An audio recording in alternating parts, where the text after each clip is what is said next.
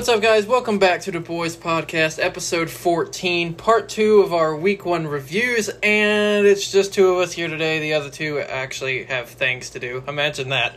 Uh, me and Carl are here. We're going to break down part two of the week one previews and get you ready for Thursday's opener. What's up, guys? Um, before we get into this, uh, there will be some transaction news at the end. Not all of it because there's way too much. We'll touch on some contract extensions and a couple signings that came out last week for a few teams. But uh gonna start with the overall best team in the league last year record wise, the Baltimore Ravens hosting the once again new look Cleveland Browns. Once again, new look Cleveland Browns has been a saying since 1933. I mean facts. I mean, that's ridiculous. As you said, best team in the league last year, record wise. Were they 12 and 4? 13 and 3? 14 and 2. Oh, man. Must have missed one in there somewhere. Um, just right off rip, I don't see a scenario where Cleveland wins this game. Just the game's in Baltimore. Lamar Jackson's going to come out hot because he's tired of hearing that he can't win a playoff game, Which is why Which- nobody's gonna take which- it seriously until he does. which has held true so far. But uh, hey, I don't, I don't know.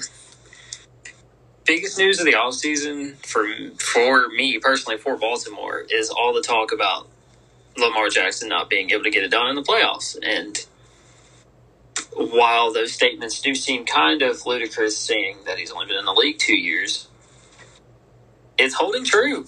because his playoff game as a rookie he was abysmal and people were calling for Joe Flacco. And last year in a game they were highly favored in against Tennessee, they were blown out of their own stadium by uh, by Derrick Henry. By Derrick Henry. It wasn't even the Titans. It No. was just Derrick Henry. Derrick Henry, and we're gonna talk about the Titans later. So that's Yeah, we're gonna get there. Um, as far as Cleveland goes, another really basic Cleveland all season. Hired a new head coach. Hired a new GM. Hired a new GM. Gonna actually roll with Baker Mayfield again, which was a point of contention going into this offseason, whether or not he was going to be able to be the starting quarterback for this year. It's a make or break year. I don't think if he doesn't have a good to really good year, he won't be the quarterback there next year. I agree. And I've personally always thought that Baker Mayfield, in college, he was spectacular, but he's a very middle of the road NFL quarterback. Yeah, he was fine his rookie year, but I mean, look, with Cleveland, it's always a what if kind of thing. Uh, He's got no excuses. Chubb, Oh, Hunt, OBJ. Landry, a solid offensive line, a extremely underrated defense. And I will say, going into this season, a much better. mm, I won't say a much better head coach because Stefanski hasn't ever coached in the NFL before as a head coach, but he has a lot more potential than Freddie Kitchens did. Well, I mean, Freddie Kitchens. We Another- have more. another thing that hurts Cleveland is at best they're the third best team in this division. I agree, and by default, they are. because ob- obviously Baltimore, and we'll talk about Pittsburgh here uh, at the end. Yep. But um, they are better than Cincinnati. But I can see a scenario where Cincinnati could potentially beat them in the ranking in the division standings. I can see that too, especially if if Burrow comes out hot for the Bengals. I don't see a situation where the Browns are going to make up games at the end of the year. I honestly feel like looking, because we'll talk about Burrow and the Bengals here in probably about 20 minutes when they're uh, hosting the Chargers. If Burrow struggles, you can't put it on the kid. He hasn't had one tune up game, and it's against one of the better defenses in football. So, and they're in. Not to jump the gun, but Cincinnati's in full commit to Joe, uh, to Joe Burrow mode. They, Oh. they literally only have Ryan Finley left on the roster behind him. so who But, wasn't terrible last year. No, Ryan Finley actually played decently well. But back to the Browns, not they didn't do a whole lot of note this offseason. They have they drafted Grant Delpit, who unfortunately his season is over with a torn Achilles. Hate I think see that, man. Hate That's that stuff. really is.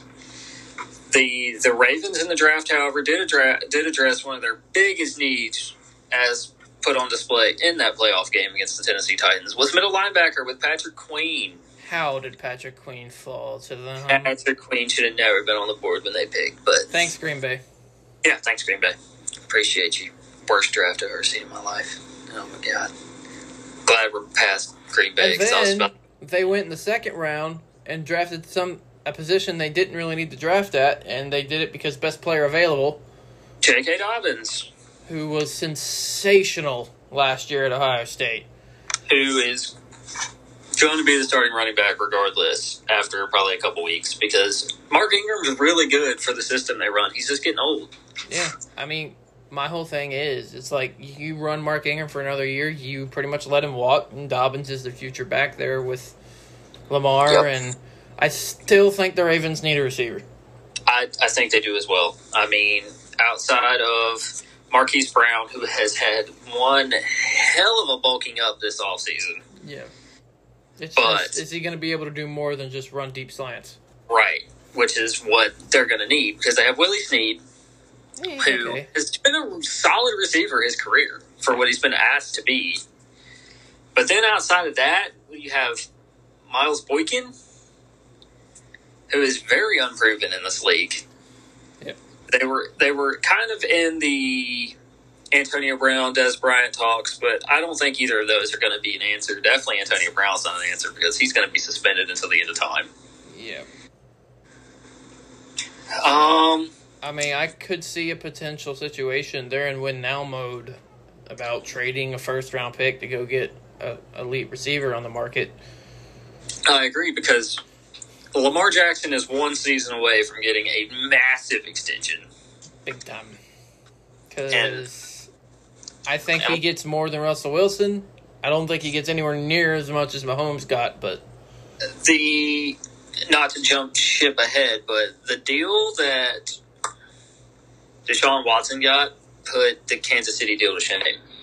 oh yeah, as any deal is going to. Kansas Yeah. City is just long term.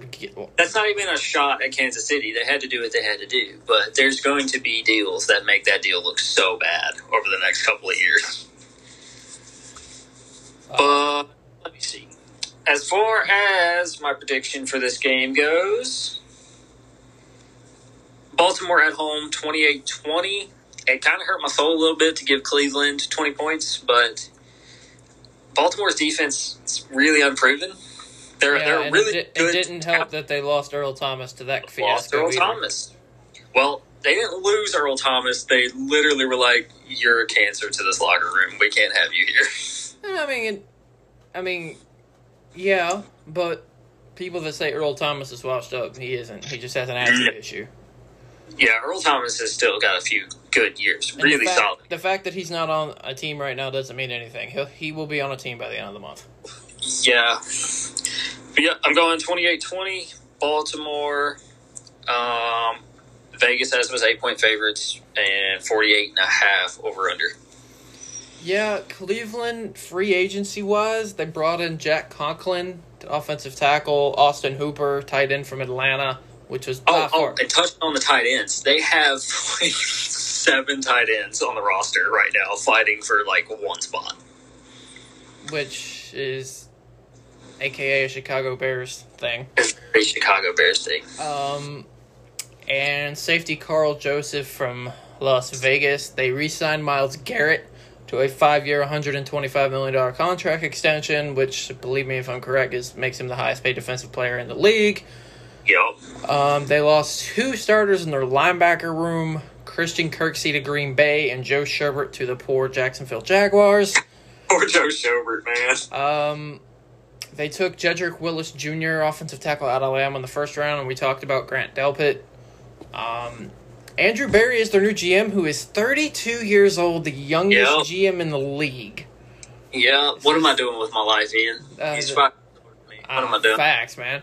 Kevin Stefanski, head coach. Uh, we talked about it. Baker, Chubb, Landry, OBJ, uh, Ward. I didn't even mention Denzel Ward, defensive back, He was really, really good. Who's insane. Myles Garrett.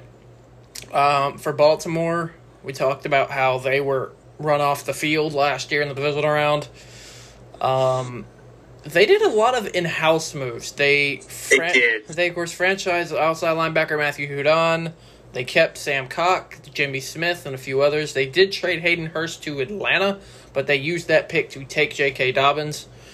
Um, and they lost Michael Pierce to Minnesota, who unfortunately for Jordan opted out due to COVID because Probably it's a good thing for the league he opted out for COVID. yeah, Mike. especially considering what they uh, did this past week, and we'll get into that later. Yes, we will. Um, they they're all pro longtime offensive guard Marshal Yanda retired, and they cut safety Tony Jefferson, who was still a free agent and would not shock me if they bring him back. I agree. Uh, they extended former Virginia Tech safety Chuck Clark. We talked about the Earl Thomas situation, Patrick Queen, J.K. Dobbins. They also acquired Calais Campbell from Jacksonville in the offseason. Um, they're well coached. The roster's loaded. We've talked about Lamar. I've got Baltimore 28, Cleveland 17. Nice. And Carl will introduce I, the I don't one. see. I don't see us agreeing on every game this week like we did last week. No, I do not either. Just in a little bit of prep talk we've done before this. I don't think it's going to happen. All right, you can introduce the next one. All right, everybody. And speaking of contention, this is probably going to be the first one of contention. We're going down to the, the new dome in Atlanta. Seattle's coming to town against the Falcons. Ian, what are you thinking? It's one of them, probably the second best game of the lot of this Oh. lot of games outside of the, uh, obviously outside of Tampa, New Orleans. Um, Seattle is poised for a Super Bowl run. To me, they're the favorites in the NFC. Uh, Falcons are a mystery team in a extremely tough division. Seattle. Extremely tough division. Obviously, Seattle defensively, they acquired all pro safety Jamal Adams for a couple of first round picks. Like they needed more defensive help. They're one of the best defensive teams in football. Um, they uh, and their D was already good. They do have Bobby Wagner. They did lose Jadeveon Clowney, but he didn't really do a lot. So um, they they added Carlos Hyde, which is a major plus since Chris Carson has shown, how, even though how good he is, he cannot stay on the field. Or hold on to the football when he's on the field. That too. Um, this one hurts my heart, but they added former All-Pro tight end Greg Olsen Oh, oh, the heart. to an offense that includes their two receivers, which are Tyler Lockett and DK Metcalf, one of the most underrated duos in football. Yep. Um, also, the Seahawks are pretty young, so Olsen bringing a veteran presence to that weapon core help. Uh, draft wise, Jesus, uh, their first round, Oh their first round pick was Texas Tech linebacker Jordyn Brooks. Um, there's Who nothing. I do a lot of research for the draft. I had Jordyn Brooks nowhere near the first round. uh, yeah, Nah, maybe two rounds later, where I might have had him. yeah. Um, and then obviously they got Russell Wilson. Uh, uh, what do you think about Seattle? Offensive line. Yeah, Offensive as I said, when it comes line. comes to Russell Wilson, yeah. Like, um, I don't. How can you sit in your box, Mr. Snyder, and watch your quarterback run for his life his entire career? I don't. I don't understand how Seattle, as you said, my uh, they're one of the favorites, if not the favorite in the NFC to go to the Super Bowl, as they seem to have been for the last five years, six years, something like that. Their draft very underwhelming. Seattle is a not a strong draft team. Yeah, that's about as nicely as I can put that. They don't build very well through the draft. Nope. Um, that's just something that they've never done. And, well, outside of stealing Russell Wilson in the third round a couple years ago. Um, free agency wise, as you said, they brought in Carlos Hyde. Um, they they're trying to get younger, which I think is a smart move. But defense and Russell Wilson is going to carry them all season,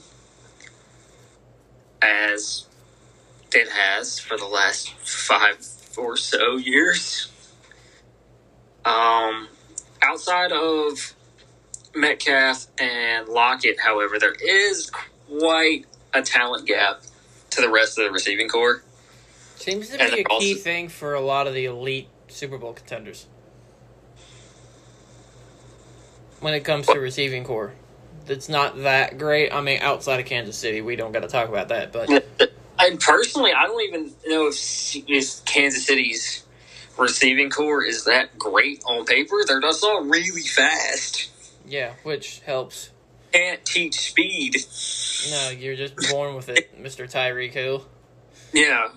And then you have Mecole Hardman and Sammy Watkins and Travis Kelce. And Anyway, Patrick Mahomes going to win like 37 MVPs. Like, that's what's going to happen. The fact that Russell Wilson has never won an MVP, yeah, it's a joke. it's a joke.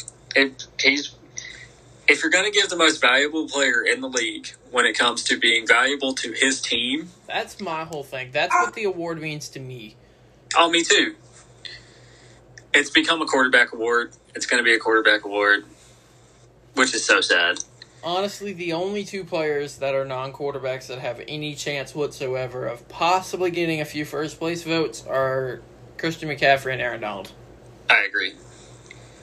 And we'll get to Aaron Donald later. Um, that's about it on the Seahawks. I mean, they they take care of their own most of the time. Yeah. They made a massive trade for Jamal Adams. Which honestly doesn't really even look that bad if you look deeply into it. No, if you if you look at what they gave up, which is two firsts, a third, and Safety. Bradley McDougald, Well, the thing about the first round picks is, they're gonna be twenty seven to thirty two. and the Jets have shown time and time again that they are incompetent of drafting. Yeah. I mean, the Seahawks were probably going to draft a two star safety out of Wichita State anyway, so it Yeah. doesn't really matter. Uh, On to Ian's fourth favorite team, the Atlanta Falcons. How you know what? feeling? The, the thing crazy thing about Atlanta is unless we're playing them, even though I know we're going to lose because we can't beat them to save our lives, I don't really mind them. Um, Julio Jones is my favorite player in the league. They are a very interesting team. I do not agree with bringing back Dan Quinn, but he's a player's coach and they like him, so I kind of understand. Um, speaking of underrated wide receiver duos, Julio and Calvin Ridley. I, I don't understand how Calvin Ridley was just there when they when they picked. No, it's because the Cowboys, even though they needed a receiver, took Leighton Vander Esch, which has worked out for them. If he can stay on the field, And then with the Panthers, the Panthers were in love with DJ Moore from the time they brought him in for a workout. and that's worked out. Yes, I love DJ. He is excellent. Um, and then Calvin Ridley. The Calvin Ridley situation, speaking of Dallas, reminds me a lot of what happened in this year's draft with Yeah. some God for known reason. CeeDee Lamb dropped to the Cowboys. That kid's going to be special too. Buddha was He's saying that Buddha was saying that apparently um, every person down there has said that he's had the best camp out of anyone in that receiver room, including Well- Amari Cooper and Michael Gallup. Well, Amari Cooper hasn't even been on the field in like two weeks. Yeah, so um I like we've said the Buddha before, he's still unproven, has not taken a snap in the National Football League, so you won't hear me singing his praises just yet. But there's no way he doesn't have 700 to 1,000 yards this season. No oh, I agree. There's plenty of targets to go around in that offense. Uh, The I- other one I got, he's going to end up absorbing Michael Gallup's targets, though. oh, I agree. I don't think I personally look. I love Michael Gallup, but he's gonna turn into the third guy there. Uh, yeah. Which, I mean, that could be his role because you don't need. I mean, yeah, Amari Cooper is a fantastic route runner, but you can't put Amari Cooper in the slot. No, He's, he's a big body guy. If you can get Michael Gallup going in the slot, oh my goodness. Yeah. Back to Atlanta. Um, Back to- they added Hayden Hurst in a trade for Baltimore after they lost Austin Hooper in free agency. Hayden Hurst didn't really do much out there, so I'm curious to see how he does in this offense. After what Austin Hooper did last year in this Yeah. offense, Um, they added two former Rams in free agency and defensive end Dante Fowler and running back Todd Gurley. which if they get twenty, what seventeen, Todd Gurley, Yeah.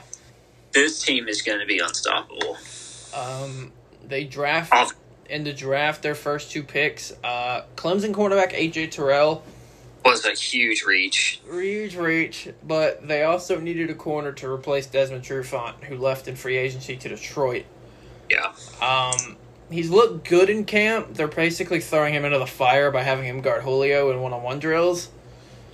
Um, they also added Auburn defensive tackle Marlon Davidson. He was the second guy in that defensive tackle pairing at Auburn, along Yep. with Derrick Brown, um, to shore up the pass rush. The team has talent, but Tampa Bay and New Orleans are going to be fighting every week for position in this division. and nobody ever talks about how good Matt Ryan actually is. Yeah, I mean, he what won MVP three years ago, Yeah, and and should have and, and was even better in 2018. But we're not going to talk about that. no should have should have won a Super Bowl. We're not gonna Yeah, get into that. yeah, I'm not going to get into the 28 to three jokes because I have Kyle- friends that are Kyle fans. Time management is not a thing. Um, I got Seattle 21, Atlanta 13. Ooh, I have Atlanta 31-30. Nah, interesting. I knew, I, I freaking knew we were going to disagree on this game. And Vegas is with you. They have Seattle as a one and a half point favorite. And 49 I one of the only reasons Atlanta could possibly win this game is if it gets into a shootout. Um, That's I, I think happens. Because if it gets into a shootout, I think the Falcons win. Um, I don't think it gets there because I just think Seattle is too good defensively. Yeah, Seattle's a, is a juggernaut. And they just keep bringing in bodies to get better. And they're insanely well coached. Oh, God. Pete Carroll. Oh, he's like 97 years old and still going for it. Yeah. Oh, Our, third game on the lineup is one of the more interesting games because both these teams are not supposed to be very good this year, and interesting. It is Joe Burrow making his NFL debut hosting the LA Chargers. This, a lot of fans are going to be very upset that this isn't Herbert Burrow round one. But I think them going with Tyrod, Tyrod, Tyrod, whatever his name is. Tyrod, but everybody calls him Tyrod. Everybody called him Tyrod. His name is Tyrod. But I think that's the right move for them is to start Tyrod Taylor. Justin Herbert has looked speaking of they took Justin Herbert pick six in the first round. But he has looked really good on Hard Knocks and in all the, the camp videos that I've seen of him. He looks poised and but I'll let you cover the Justin Herbert thing when you get there because that's your guy. My favorite pick for them was Kenneth Murray, though. They also took in the first- up. That linebacking corps needed help. Like, help, help. Because there's no other weakness on that defense. Correct me if? I'm wrong. Who was taken first, him or Patrick Queen? Ooh. I feel like Kenneth Murray came off the board first. That was the one thing I disagreed with. I think they should have took Queen there, but I think they were very, very similar players. They they're basically sideline to sideline guys, which oh, for those of you that are curious, instead of typing in Patrick Queen, I typed in Patrick Murray, and now I'm making up new football players as we go. nice, nice. Um, yeah, um, Murray came off the board first. Interesting. Five, and Patrick Queen came off the board five picks later at 28.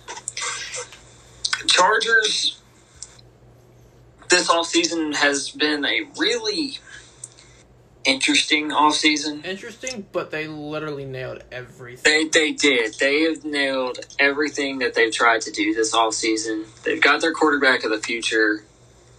They've got a defense, which even though unfortunately they did lose Derwin James, is still gonna probably be a top five defense. I don't. They did lose Antonio Gates at the end of last season to retirement, but they have Hunter Henry too, which they've had for the last couple of years. Who hasn't Um, been able to stay on the field, which is like a key thing for this Chargers team. They're always riddled with they injuries. always either they're always hurt or their field goal kickers are terrible. Yeah, I remember a couple years ago, one of their field goal kickers missed three against Denver. Yeah, I think there was a streak a couple years ago too where they lost like four games in a row by less than two points, Yeah, and their, and their kicker missed a, a kick every single game.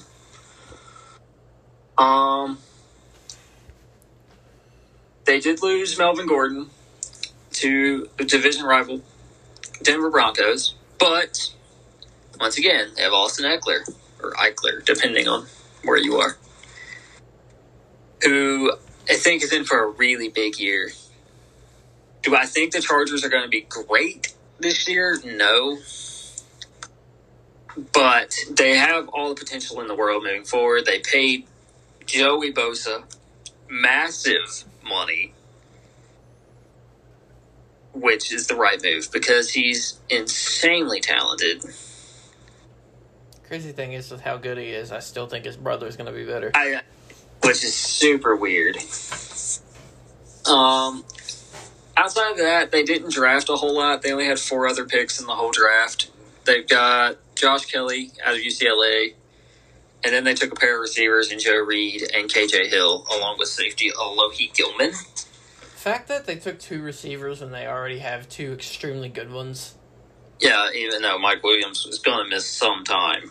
Yeah, which I mean Which- sucks for him because he's an absolute red zone threat. Oh, absolutely. He's basically a tight end. Uh, with I'm going to let you take it for uh, for Burrow here. Yeah, go over Burrow. some of the moves for the Chargers real quick. Um, they're they made two moves to bolster the offensive line. Uh, they signed Bryan Bulaga from Green Bay, and the other one is one of the worst trades I've ever seen. oh, my. They acquired Pro Bowl offensive guard Trai Turner from Carolina for Russell Okung, who's probably not even going to play a full season. who probably will never play football again. They fleeced our ass. They did. Um, defensively, they brought in Linval Joseph from Minnesota. God help this league if Minnesota was able to retain half the players they lost. Um, and Chris Harris Jr. from the rival Broncos. That secondary, even without Derwin James, is very good. Is still very, very good. Um, as you said, Herbert Murray signed Eckler, signed Bosa. As far as Cincinnati, they needed to do a lot. Last They- year, they were They had a lot of absolutely terrible. Um, they were hard last season, which didn't end ended up in drafting Joe Burrow, who had the greatest season of a college quarterback ever. Ever. They also had a DJ Reader, cornerback Trae Waynes, underrated pickup, cornerback McKenzie, Alabama, and safety Vonn Bell to shore up their defense, which was worse than the NFL by a landslide. Um, they franchised AJ Green, who is going to need to stay healthy for Burrow's sake. They also have Tyler Boyd, and they re signed Joe Mixon to a four year, $48 million extension, which, if you look at some of these extensions for running backs, not too bad. and it's not too bad, Um, given how talented he actually is. And they also gave him another weapon and a guy that he was on the other sideline with in the national championship game. Took him too early, but I understand why. Clemson wide receiver Tee Higgins. Who could very well be the predecessor to AJ Green. I agree. Um, I'm not saying he's as talented as AJ Green, but They are very similar in they're Stature. very, very um, they're very similar. Yes. So that should be, as far as Burrow is concerned, he doesn't have, for a number one overall pick, to not have any warm up games Yeah. to go against this defense. I think Burrow struggles off the gate, but I think he'll be fine. As far as the score for this game, I don't really think it's close. I think, I personally think the Chargers put up 30 and the Bengals only score 13.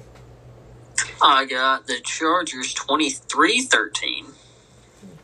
Vegas is got the Chargers being a three point favorite, the over under at 44.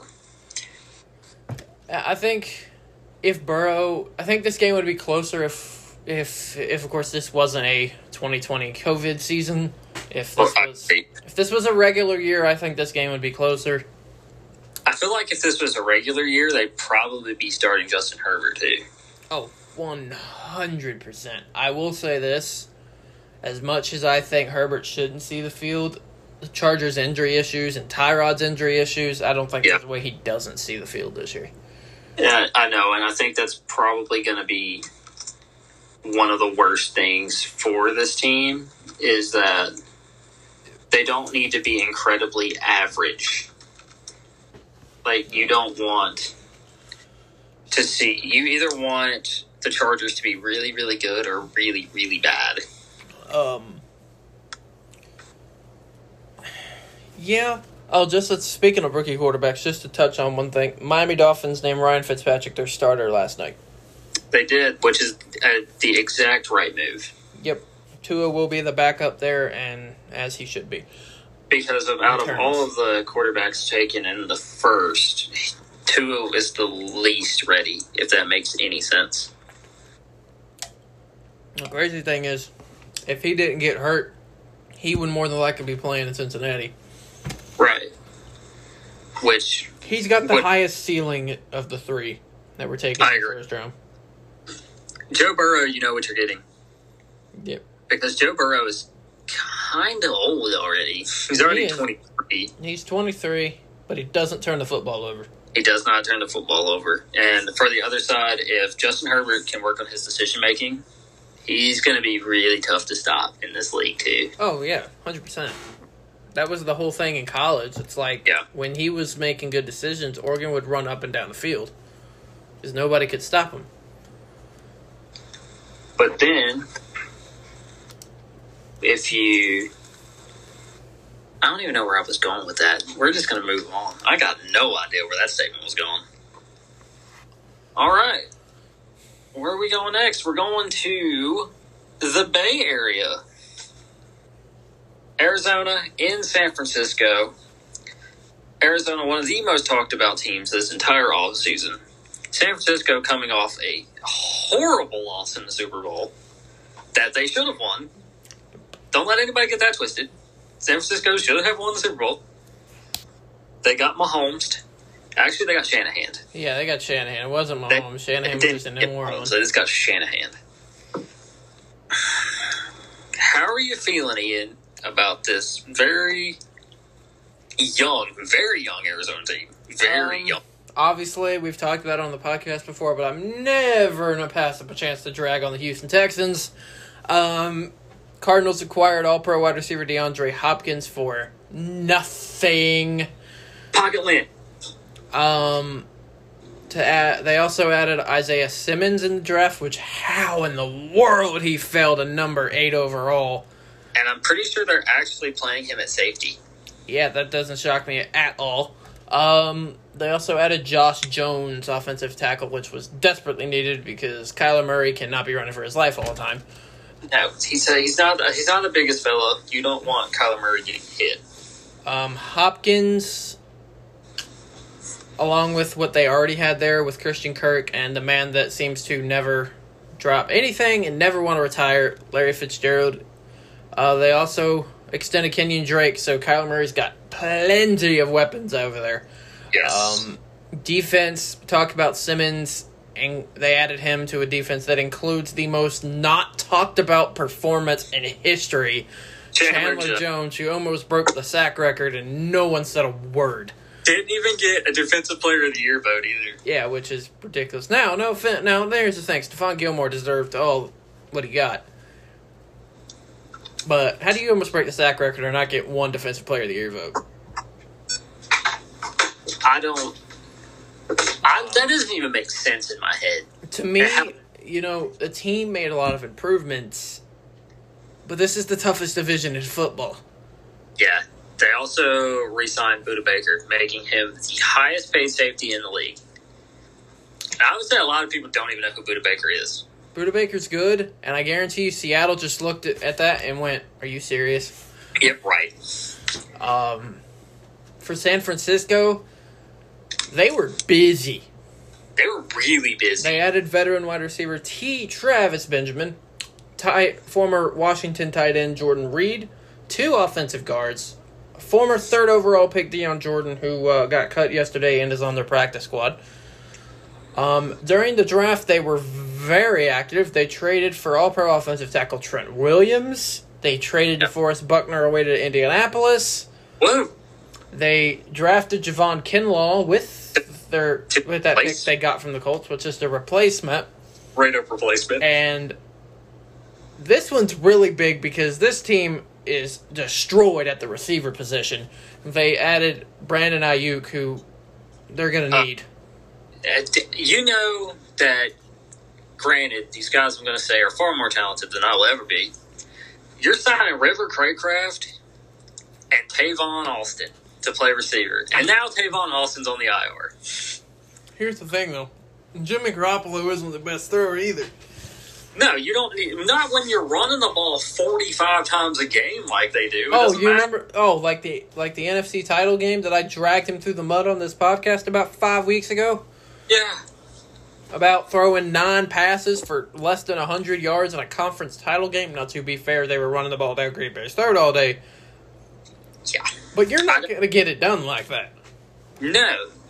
Not, as you said, in the, in the toughest division in all of football. Who I think. Yeah, the toughest division has every game for all four teams on this lineup. Seattle, Yeah. Arizona, San Francisco, and we'll talk about the Rams uh, here in a little bit. And the Rams are the worst team in this division by default. Like, Yeah, they're not even a bad team. That's the thing. Like, Um, there's nothing that they've done to actually get worse, other than the fact that they don't know how to spend money very well, mm, or draft for that matter, because they They're- drafted like, yeah, There's so many injuries for San Francisco at the receiver position. It kind of concerns me in this game. And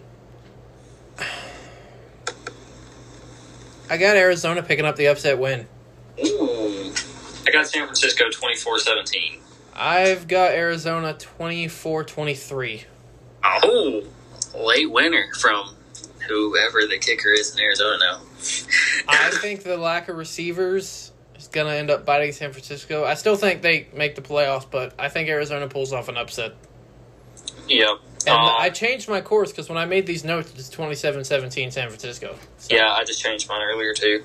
Um, uh, Vegas has San Francisco at a seven point favorite, over under at forty seven and a half.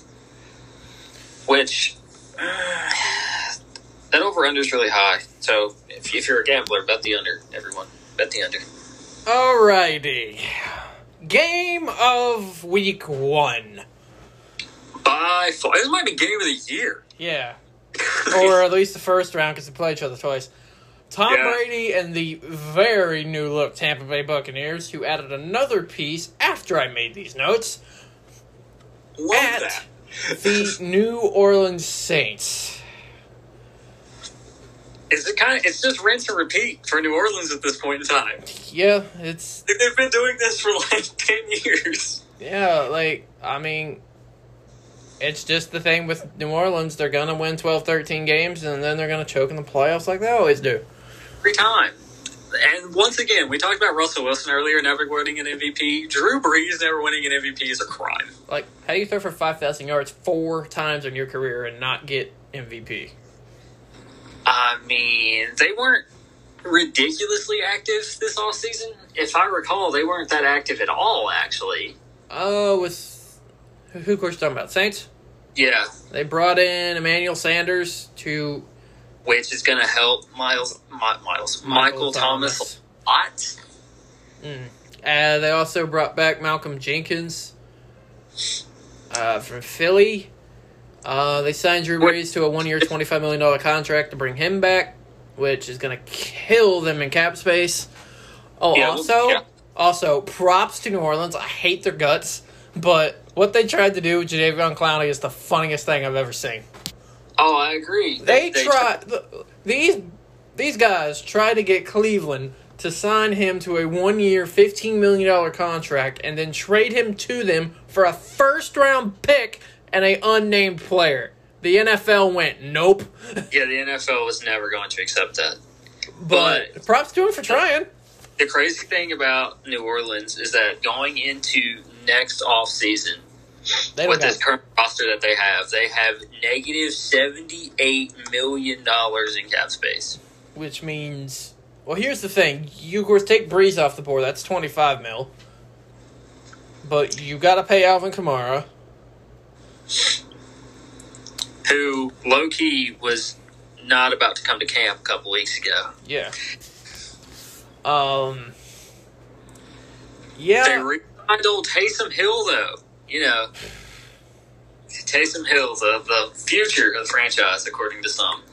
Yeah, if that was the case, they wouldn't have brought in Jameis Winston. But which is one of the. I hate that deal so much. How are you going to give Jameis Winston one year and he's not even going to play unless Drew Brees gets hurt? I don't. I don't understand the thinking. I, I love it for Jameis, but I don't get what you're going for there. Um, they also took they took center Cesar Ruiz from Michigan with their first round pick. Who I believe is going to play guard Yep. because they lost or they let Larry Warford go. Yeah, they don't take any kind of setback. Saints was Oh no, never. Otherwise. Um, as far as I'm concerned, they're still the leaders, but Tampa Bay, holy cow. Um, busiest team in the offseason by a damn mile. Yeah, like we don't even have enough time to cover everything that Tampa did this offseason. Um, I'm going to try to get through most of it. Um, they let Jameis Winston walk. They franchise tagged. Why can't I remember this man's name? Shaquille Barrett. Yeah, Shaquille Barrett had a breakout year last year. They signed Brady and Gronk. I'm sorry, signed Brady and traded for Gronk. No, the, no, no, no, the, they they forced Fair. the Patriots to trade him. They traded Um, wrong. They brought in LeSean McCoy. And as much as Bruce Arians wants to say that Ronald Jones is the running back, you don't sign Leonard Fournette if that's the case. At this point in time, just to touch on that real fast, I feel like they're trying to make three average to above average running backs into one giant, really good running back. Yep. Which is, I guess, just casual running back by committee, but Um, okay, so that's mainly the main ones. We, they, they did so much. they did so much this offseason. Um, including drafting a tackle at Yeah. 13th overall Tristan Wirfs, who I actually thought was the best tackle in the draft, other than Andrew Thomas. They all, uh, mm, eh, me personally, I had him above Andrew Thomas. Ooh, that's eh. he went to the Giants, so we'll see. He's Yeah. going to get a beat. Yeah, So- fourth overall. Great job, Gettleman. Um, Yeah, my, but my one of my favorite picks the entire draft was them getting Antoine Winfield Jr. yep, out of Minnesota. yep. Nobody talks enough about Tampa Bay's defense because, I, I mean, it was terrible. well, their passing defense was terrible. They were first in the league in rush defense, but like 18th in pass defense or something. Their secondary is very young. Yes, that's what's I think is going to end up killing them later on. But um, they also brought in Ke'Shawn Vaughn in the draft, Another running back. and they got four running backs on this roster: Vaughn, Yeah. Fournette, Jones, and McCoy. I don't see LeSean McCoy being on this team very much longer. No, uh, this team is going to be a Super Bowl contender. which nobody has said since 2000. Like, Well, two. no. Here's the thing: the Bucks have been the bottom barrel of the NFC South for God knows how long. right? Like, they've been such a laughing stock. Well, I mean, not really. I mean, Jameis was good. For well, Jameis wasn't good. Jameis was decent, but like speaking from a perspective of another team in the NFC South, us Atlanta New Orleans fans just dragged on Tampa Bay for over a decade because they never did anything. They had like one winning season in like eight years, yeah, they've consistently picked in the top fifteen. 15 for years. Yeah, I For years. All right. Um. Oh wait. I actually have Tampa Bay winning what's the score? 35-28. I've got Tampa Bay winning 45-42. Ooh. New uh, Las Vegas hates both of us because they have New Orleans at three and a half point Yeah, favorites. I've, I, I've got Tampa Bay in a shootout. I don't think there's Yeah. defense in this game. The- oh, you mean like Giant Saints a couple years ago, where they Oh, yeah. like four hundred points? Yeah, and like I, I personally think Eagle Eye had like 50 fantasy points in some leagues. Yeah, he, he had six touchdowns that week. So, Yeah. Just oh, um yeah, so uh Buddha sucks you can't be here, buddy. But we're gonna talk about your boys. Yeah, we are. One of the most controversial, just just talked about teams in the entire world because I think they're one of the most popular franchises in the world.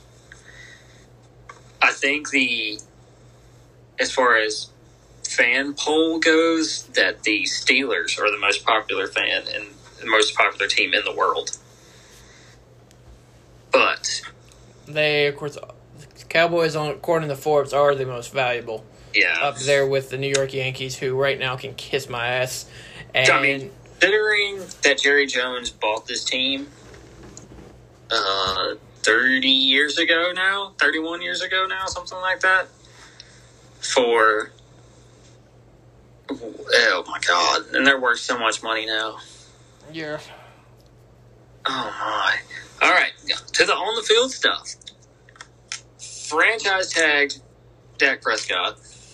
It's been a very talkative talking point between as a a very talkative, controversial talking point between us four here on the podcast, especially Delby and Buddha, who if don't, figured it out now, me and Ian are the calm ones. who don't agree on anything when it comes to the Cowboys and the Eagles.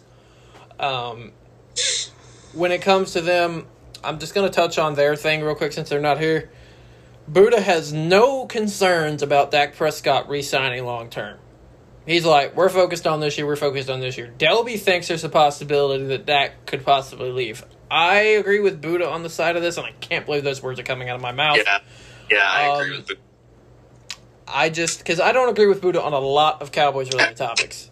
Really? Um, but this one, I there's just no way Jerry Jones lets that go. No, there's there's no way. Um, they still have Zeke. One outside, I think even bigger news that nobody talks about is that Travis Frederick retired.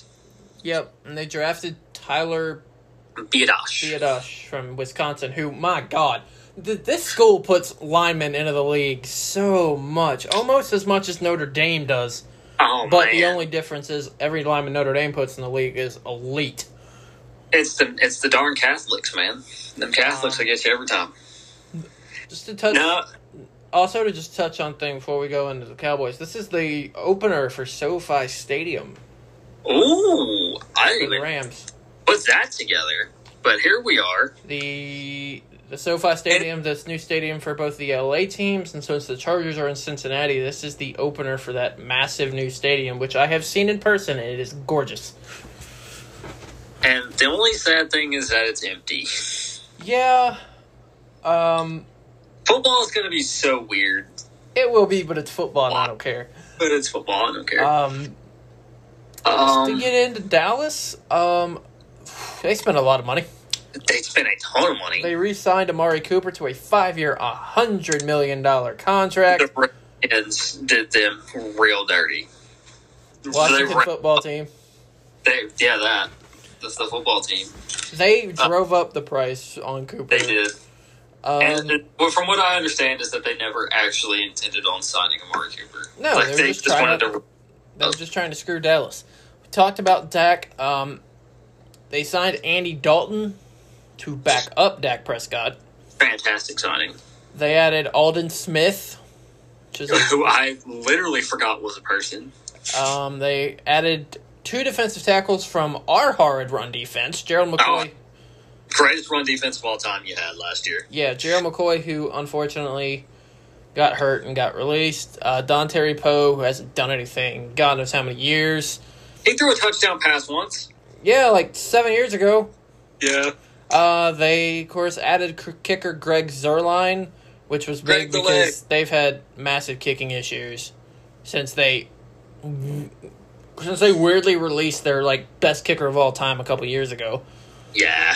Um, and they also added the uh, they they also added safety, the best name in football, Ha Ha Clinton-Dix. And then cut him. Yep. Um, biggest news for them, Everson Griffen Yeah. to go along with DeMarcus Lawrence. Oh, that. Oh, God. And along with that linebacker corps, secondary is still a massive issue.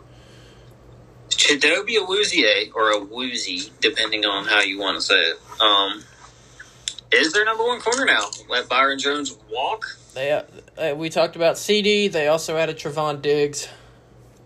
Stefon's brother, Yep. Mm, not as big of a diva. If you haven't figured out yet, I really don't like Stefon Diggs. I, don't, Yeah, I've Really got don't. that assumption. I really don't know why.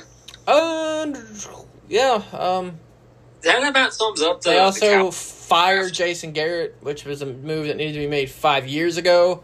who's now the offensive coordinator in division rival New York. Yeah, That's have fun with that, Giants. Um, Right.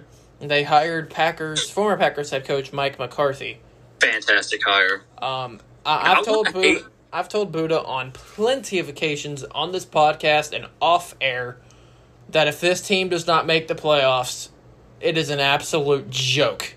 Right. He should never speak again. If This if team this has team easily one of the most talented rosters in football, and not They only the best drafts this year. not only make the playoffs. This team should be in the NFC Championship game at minimum. Yeah, I have them personally. I have them in the Super Bowl this year against Kansas City. I think I had them in the conference title game. I don't remember who I had them losing to. Seattle against Dallas is because it seems to be a running theme Yeah. in the championship game. Um, far as on the other side, LA Oh, Rams, we talked about them. They're at best fourth best in that division. And that's not even anything they did. I'm not even going to talk about what they did on the field because we'll get to that. But my Yeah. God, I could design a better uniform and logo. Yeah, that's disgusting. They're the You worst uniforms for professional sports, and honestly, their helmets are fine. And Who put on those jerseys though? and I, of course, can deal. I, I can deal with their home jerseys. They aren't too bad. Those cream off-white road uniforms are some of the ugliest things I've ever seen in my life. I, I really feel like they let a child design those.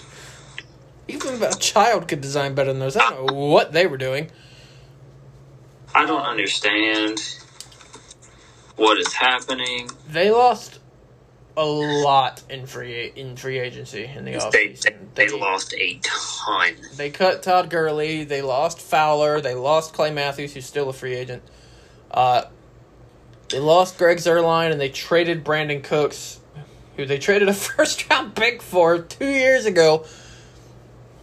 The Rams haven't picked in the first round in years. To Houston. Yeah. The Rams haven't picked in the first round since um what? Aaron Donald? uh, it's been a long time. I think it was Todd Gurley. I. I feel like it probably was. But speaking of who they did get in this draft, they did land Florida State running back Cam Akers. And from what I've seen in camp and on Hard Knocks, wide receiver Van Jefferson from Florida is looking really good. Looking real good. The Rams haven't picked in the first round since Jared Goff. Number one overall. Yikes. Oh, and then they're they're still paying that man like thirty three million dollars or something. Yeah. And Jared Goff ain't bad, but he ain't worth that. No. Jared Goff isn't bad. He's just Um, not that. They have Cooper Kupp and Robert Woods and now Van Jefferson, so the receiving corps ain't bad. Cam Akers unproven. Uh, tight end is Tyler Higbee, who had really good late half of the year last year. He broke out in the last half of the year. But you know what the Rams do got going for them? Defense. The best player in football, Aaron Donald.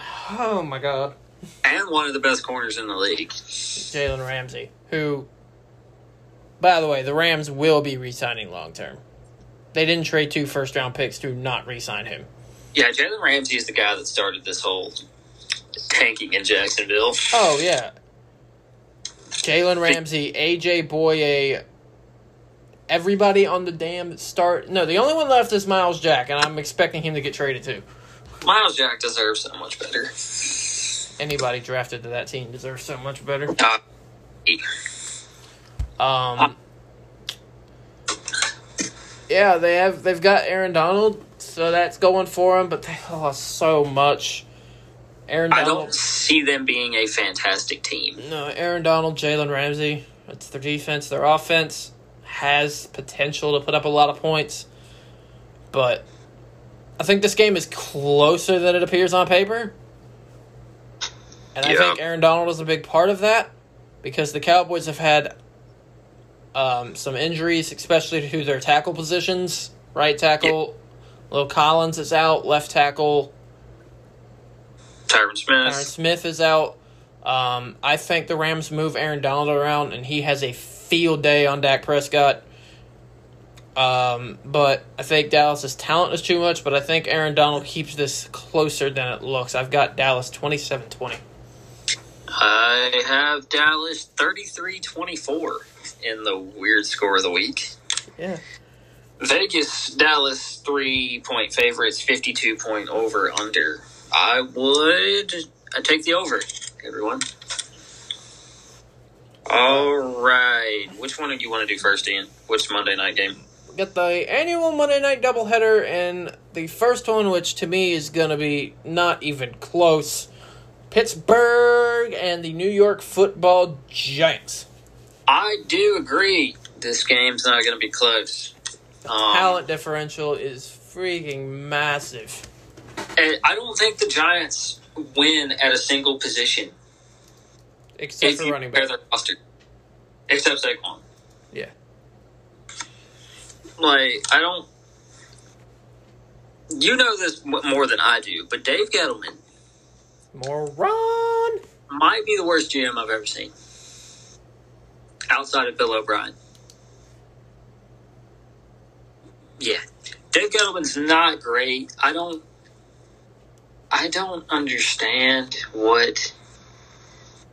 I don't understand what Giants fans are excited about because I know Giants fans are really excited heading into this year.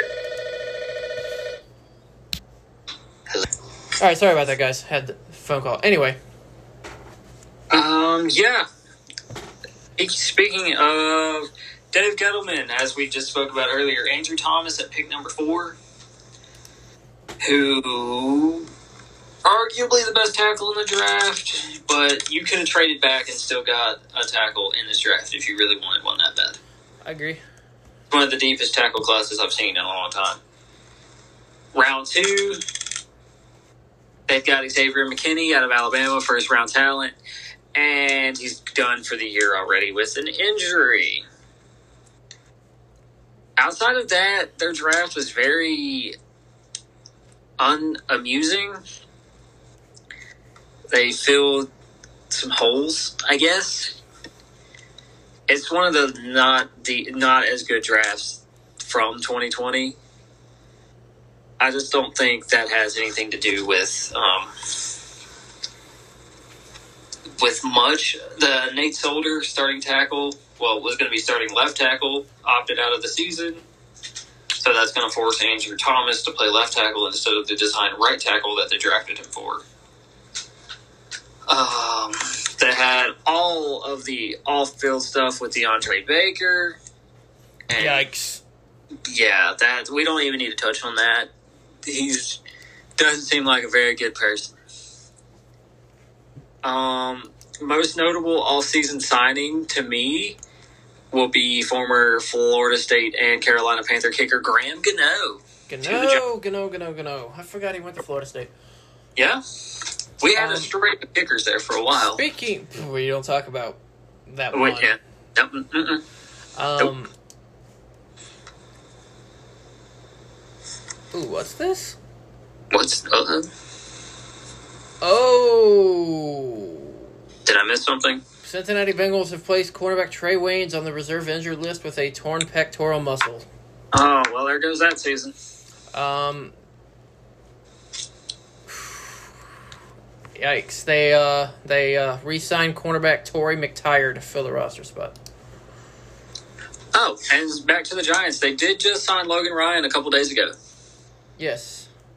which he was one of the probably top three remaining free agents heading into this season. And I don't know yet if they're going to. I know that he had talked about moving to safety. I don't know if they're going to play him at corner or safety because they need the help at corner really bad. Outside of former Carolina Panther James Bradberry. Who at this point I really wish we would have just paid. Right. I Honestly, mean, looking at it now, like I like him, and I don't think he was worth the money, but I'll take him as a cornerback one over Donte. yeah, Donte Jackson has a very specific set of skills. Shout out. not cornerback one skills in the NFC South. Going. No. That's the thing about Bradberry. That dude locked down the best receivers in football, like Julio and Michael Thomas and Mike Evans. They really didn't do a lot, which is going to help him out in New York, going against Terry McLaurin and especially Amari Cooper. We, uh, the Eagles. and whoever the Eagles find to put a jersey on to play wide receiver. yeah. Heading on to the other side of the field, the Pittsburgh Steelers, a very Pittsburgh draft.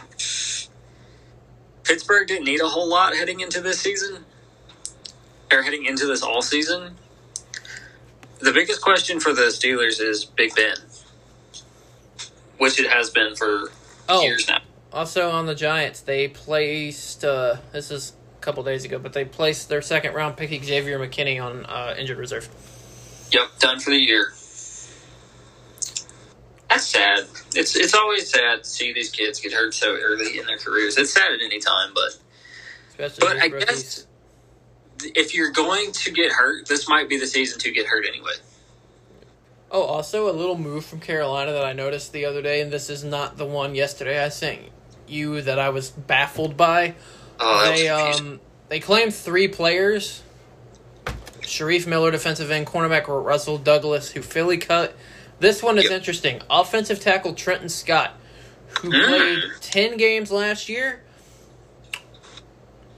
because Russell Okung had an injury. He was Okung's backup in LA last year. Ah, Interesting little tidbit. To me, that proves that they don't have confidence in Greg Little playing left tackle. no, hey, Greg Little's more of a guard to me. Yeah. Um, Anyway, back to the Pittsburgh Steelers. back to the Steelers. The drafted wide receiver Chase Claypool out of Notre Dame. Pittsburgh with wide receivers. Yeah. The man's a tight end. Okay, he's 6'4", 238. That's a big boy. That's a big man. Um, other than that, they really just signed depth or just drafted depth players. Nothing really of note. Um, in the fourth round, they got Kevin Dotson, as a guard, who might actually end up playing this year. And then they got Antoine Brooks Jr. out of Maryland in the sixth round, which is a fantastic pick. Um, as far as off-season moves, I don't really recall them doing a ton. I don't have a single one in my notes. Uh, they signed TJ's brother Derek to a contract to play fullback. Yeah. Uh, as far as going into Pittsburgh, they do got Big Ben back this year. Thank God for them. Um, Right. They still got Juju, James Conner. They added Eric Ebron in free agency. There's the one, by the way. Uh, yeah, there's James Washington. Uh, this team's defense is top five in the league, and uh, that's my opinion. Uh, TJ Watt is going to be on the level of his brother, and I cannot believe that's being said. Produced 14 and a half sacks last year. I still have a bit of resentment toward TJ Watt for obvious reasons due to that cam hit, but uh, Cameron Heyward, who they signed to a and a half million dollar extension last night. which is a ton of money for somebody already over thirty. Yep. Um, but he's kind of worth it because he's very good. Yep. Uh, they've got Devin Bush, who was very good last year in his rookie season. They got Bo Dupree at the linebacker position. Secondary is elite. Yes. Uh, they got Joe Haden, very underrated safety duo, and Terrell Edmunds, go Hokies, and Minkah Fitzpatrick, who they nailed that trade. Yeah, the Dolphins got fleeced. Who, of course, did the Dolphins take with that first round pick anyway? Would that have been this year? Yep. Um, Wasn't two because that was one of their own. I think it was their offensive. well, it was the last one, right? No, that wouldn't be the last one. That would be Houston's. Um, it, oh, they took Austin Jackson. Jackson. Yeah, oh, lineman. Minkah Fitzpatrick was crazy last year. He had five inter- he had seven interceptions, and five of them came within like four weeks. Um, you, you mentioned Chase Claypool. Um, they're the second best team in the AFC North. Baltimore is above them, obviously, but this team is going to be very, very good if they stay healthy. Giants, Saquon, Daniel Jones, that's pretty much it. Saquon still ran for over 1,000 yards last year, even though he missed four games with a high ankle sprain. Daniel Jones did impress last year, but this wide receiving corps is not good at all. Not good. Uh, Golden Tate and Sterling Shepard, uh, the line there is absolutely terrible, which is why they took three offensive linemen in the draft. They took two Yep. offensive tackles and Andrew Thomas and Matt Peart, and Yep. offensive guard Shane Lemieux from the best offensive line of foot, college football last year from Oregon. Uh, talked about Xavier McKinney. There's some projections that he could return after week 12, but the Giants are going to be bottom of the dumps, and there's really no reason Yep. to. yeah, contention by then. Uh, they also brought in James Bradberry from Carolina. Um, team just isn't there, and Saquon is not going to be a stacked Steelers team on his own. No. I've got Pittsburgh 30, Giants 10. I have Pittsburgh 28 13. Vegas at Pittsburgh is a five point favorite, and the over unders at 47 and a half. On to our final week one preview. This game is really interesting. The Denver very the. Denver Broncos Mile High hosting the Tennessee Titans. I, I'm just I'm gonna start because I cannot with this team. Um. They made that magical run to the AFC Championship game. They're favored in a lot of people to win the division, even though I don't have them favored. Um, they brought back Ryan Tannehill on this ridiculous four-year, 118 million dollar contract. Which I guess at the end of the day doesn't look that bad. No, and then you got another running back extension. Derrick Henry, four years, 50 mil. Here's my thing. It's like, speaking of the Giants, they're going to have a problem if these running backs keep getting signed. Uh huh. Because Oh, Derrick Henry is four years, 50 million. Alvin Kamara is going to get probably four years in between 45 and 50 mil. McCaffrey 16 mil a year. Yep. Joe at 12 or whatever So- it was. And then you got Dalvin Cook, who's going to get between the 45 and 50. And Zeke already making 13. Yeah. Saquon Barkley is the only back in this lot that deserves anywhere near Christian McCaffrey money. I agree. And Dave Gettleman is going to Dave Gettleman and give Saquon Barkley $17 million per season. Oh, absolutely. I know how he is. Um, Yeah. They also have Corey Davis, who isn't worth what he was picked, but he's not bad. No, They got AJ Brown, who was fantastic he was amazing last, last year. year. Um, AJ Brown and DK Metcalf was that receiving corps at Ole Miss. That's insane. Um, this offense runs on Derrick Henry, Oh, absolutely. and Delby and I have talked about this on occasion. It's only a matter of time before they run him into the ground. Yeah, I'm surprised that they didn't do that and then not re-sign him. Yeah. Carson Um, Wentz is back to they brought in Vic Beasley, who had a real issue getting to training camp, but he's he- there. real issue. Um, they added Isaiah Wilson, offensive tackle, and defensive back Kristian Fulton in the draft. Isaiah Wilson has been on the COVID list twice now. Yeah, not good. Um, they're pretty solid defensively. They don't got anything special over there, or well, they didn't. They do. They do now. They do now. Um, defensive end Jadeveon Clowney. Just so everyone knows, these notes were made for la- this podcast that was supposed to be done last week. So there's a lot of changes. Yeah. Um, Jadeveon Clowney, one year, twelve million dollars, could be up worth to fifteen. Uh, he's been linked to Tennessee for months. Oh Um, yeah, So he was linked to Tennessee last year. this isn't a shock. Tennessee needed something in the pass rush. They do have Jeffrey Simmons, who was very underrated pass rusher Yes. last year. Um, they did lose Logan Ryan. I just, I just don't think they're going to be able to capture the magic. Ryan Tannehill is way, way, way overpaid. It's the it's almost the exact same situation that's happening in San Francisco and and the Rams. And the Rams. Yes, like you're going to have to establish. See, here's my thing: is everyone looks at the Carson Wentz deal too. Carson Wentz ain't overpaid. No, Carson Wentz, when healthy, is a top ten, verge top ten, right around top fifteen quarterback in this league. yes, Keith Word when healthy.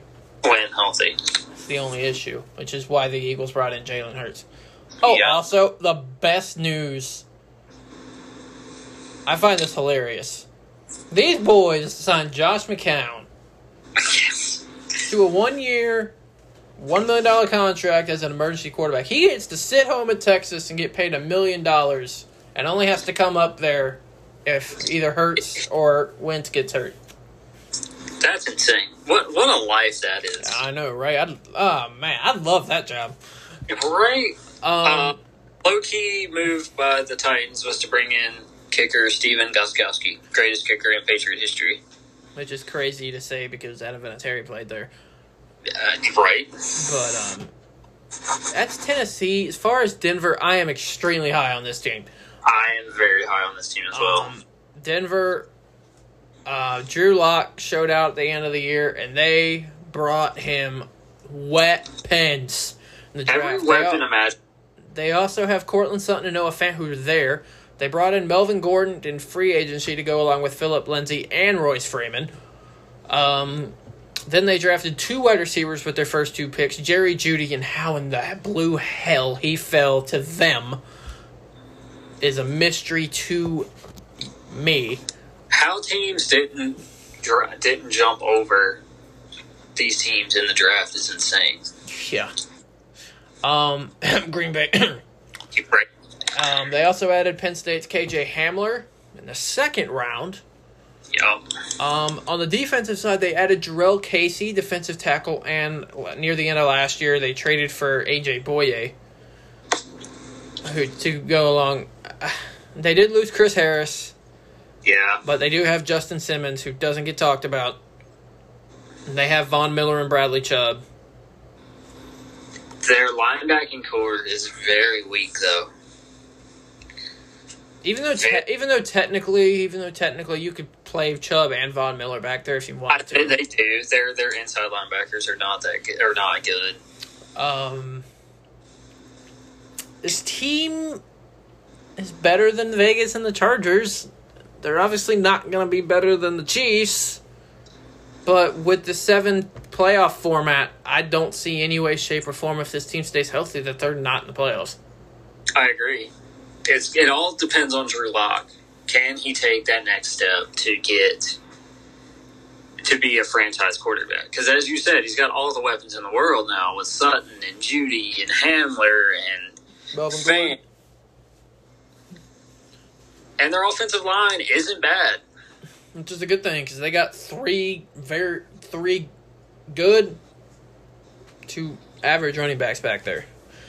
And they did shore up that offensive line in the third round and took Lloyd Cushenberry the third, as well as Netane Muti in the sixth. Both play interior offensive line. Yeah, uh, I think this game's very interesting. Tennessee, and a lot of people are picking them, but I've said from the start they're going to have a fall off. Yeah. Um, AFC South is the Colts division to lose. I agree. Uh, we did talk about it uh, two weeks ago, but since a lot of things happened, we'll go over all that stuff in a minute. Uh, Colts are going to absolutely murder the Jaguars. I hope so. I'm going to be real sad if we don't. They are going to maul the Jacksonville Jaguars. Um, as far as this game is concerned, I got Denver twenty to seventeen on the last second field goal. Denver 27 20.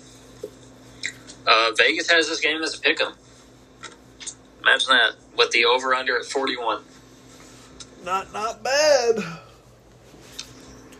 So that's our week one previews. Uh, next week's podcast is going to be very interesting because And it's either going to be Tuesday or Wednesday. Tuesday or Wednesday we got to go over the games and do a little bit of the previews. And I'm hoping to have I'm hoping to have a special guest on here for a certain game, but we will we shall see we Um, shall see.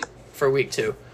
Uh, but now let's go into last couple days or last week or so the transactions, uh, more of the bigger ones. Um, we talked about Jadeveon Clowney. Uh, the Washington football team decided to be a bunch of morons again and release Adrian Peterson. And then this move I do not get at all. The Detroit Lions, who Oh, took my. two running backs in the draft, by the way, along with on Johnson, signed Adrian Peterson. What in the world is this team doing? Adrian Peterson. I don't get it.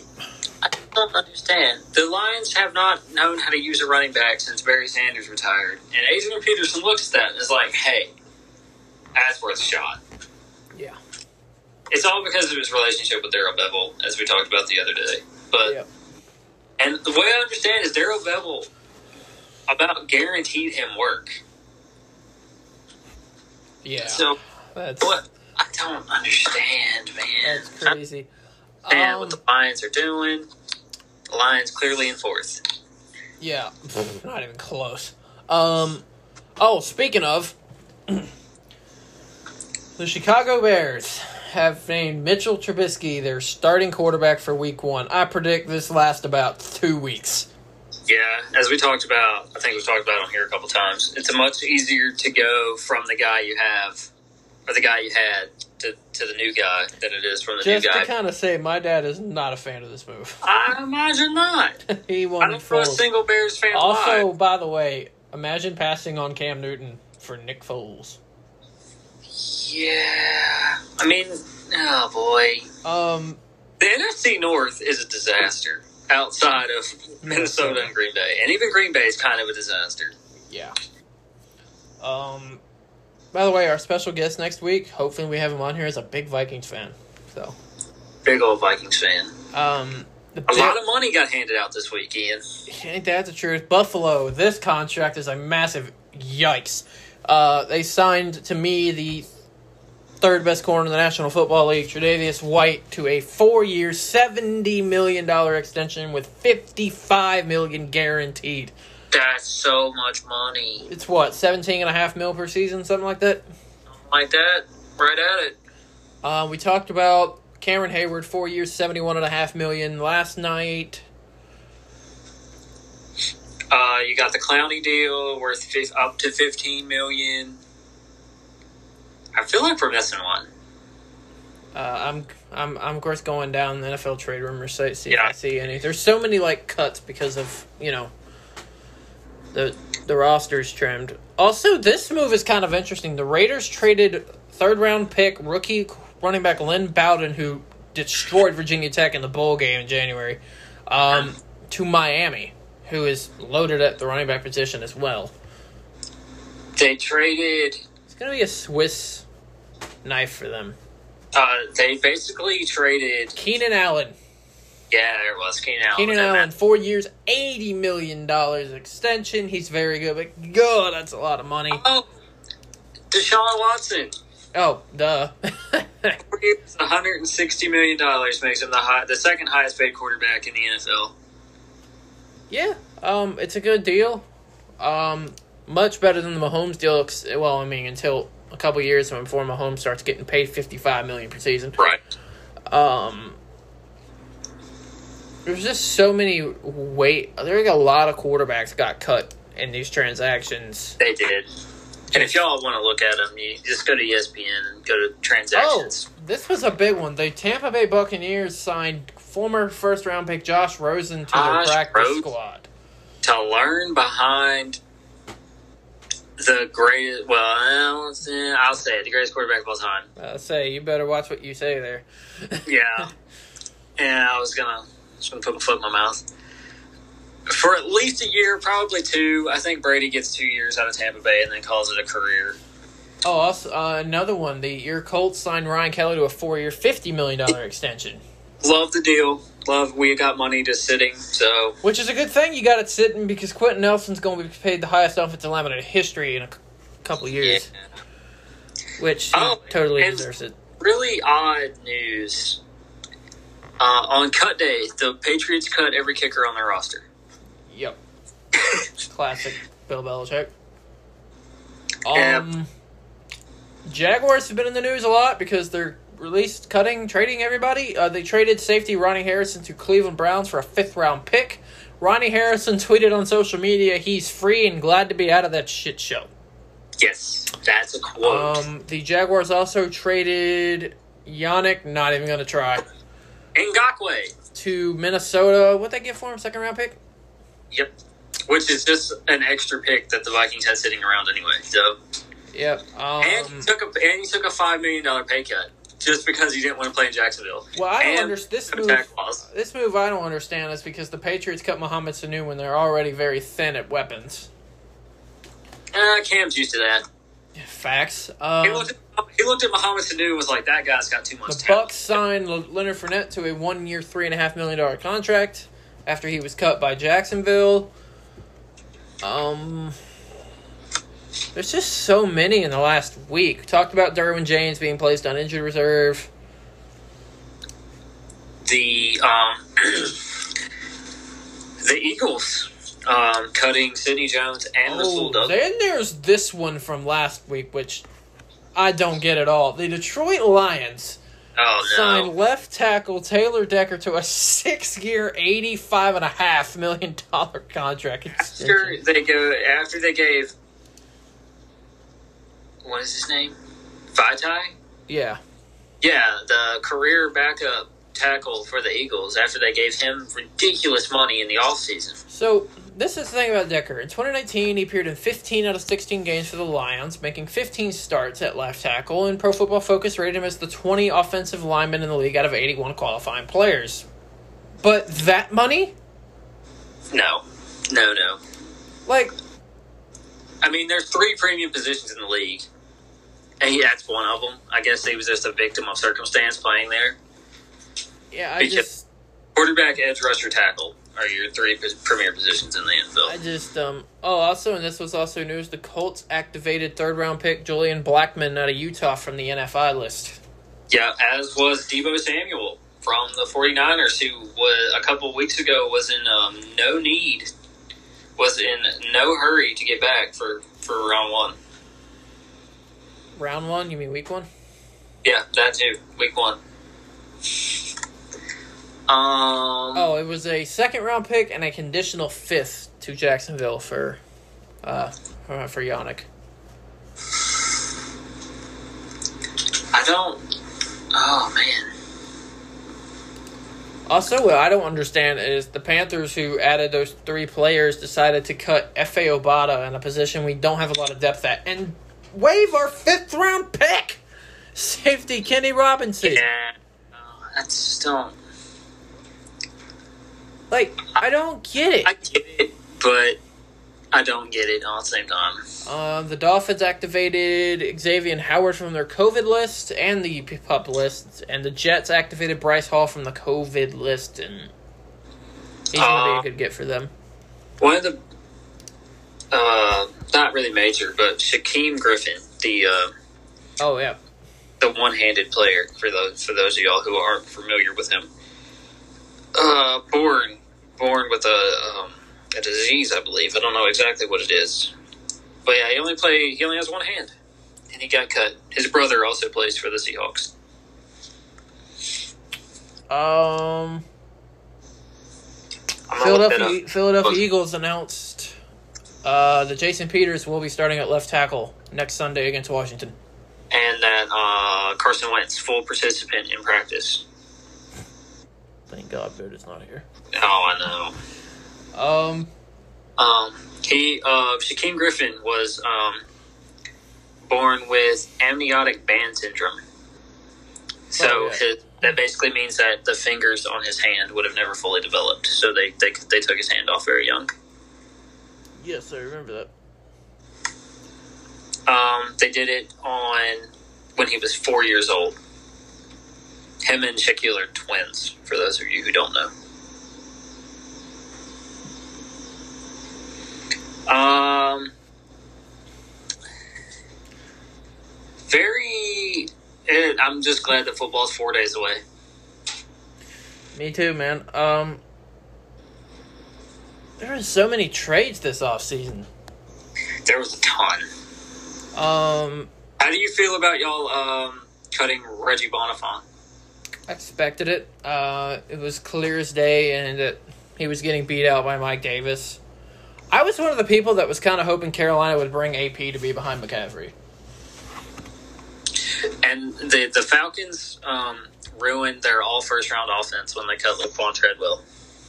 To yeah, um, it's ki- like this is insane. Like, just looking at these tr- offseason trades, you got Russell Okung, AJ Bouye, Calais Campbell, Hopkins, Hayden Hurst, DeForest Buckner, Diggs, Jurrell Casey, uh, Nick Foles, Darius Slay, Kyle Allen. Thank you. Uh, Brandon Ew. Brandin Cooks, Gronk. There were so many trades during the draft. Uh, Matt Breida, Marquise Goodwin, which unfortunately for Philadelphia opted out. Uh, Jamal Adams, Yannick. Yeah, there's just so many trades with known name players. Right. And I Um, feel like it has a lot to do with what's going on in the world right now. looking at the NFL.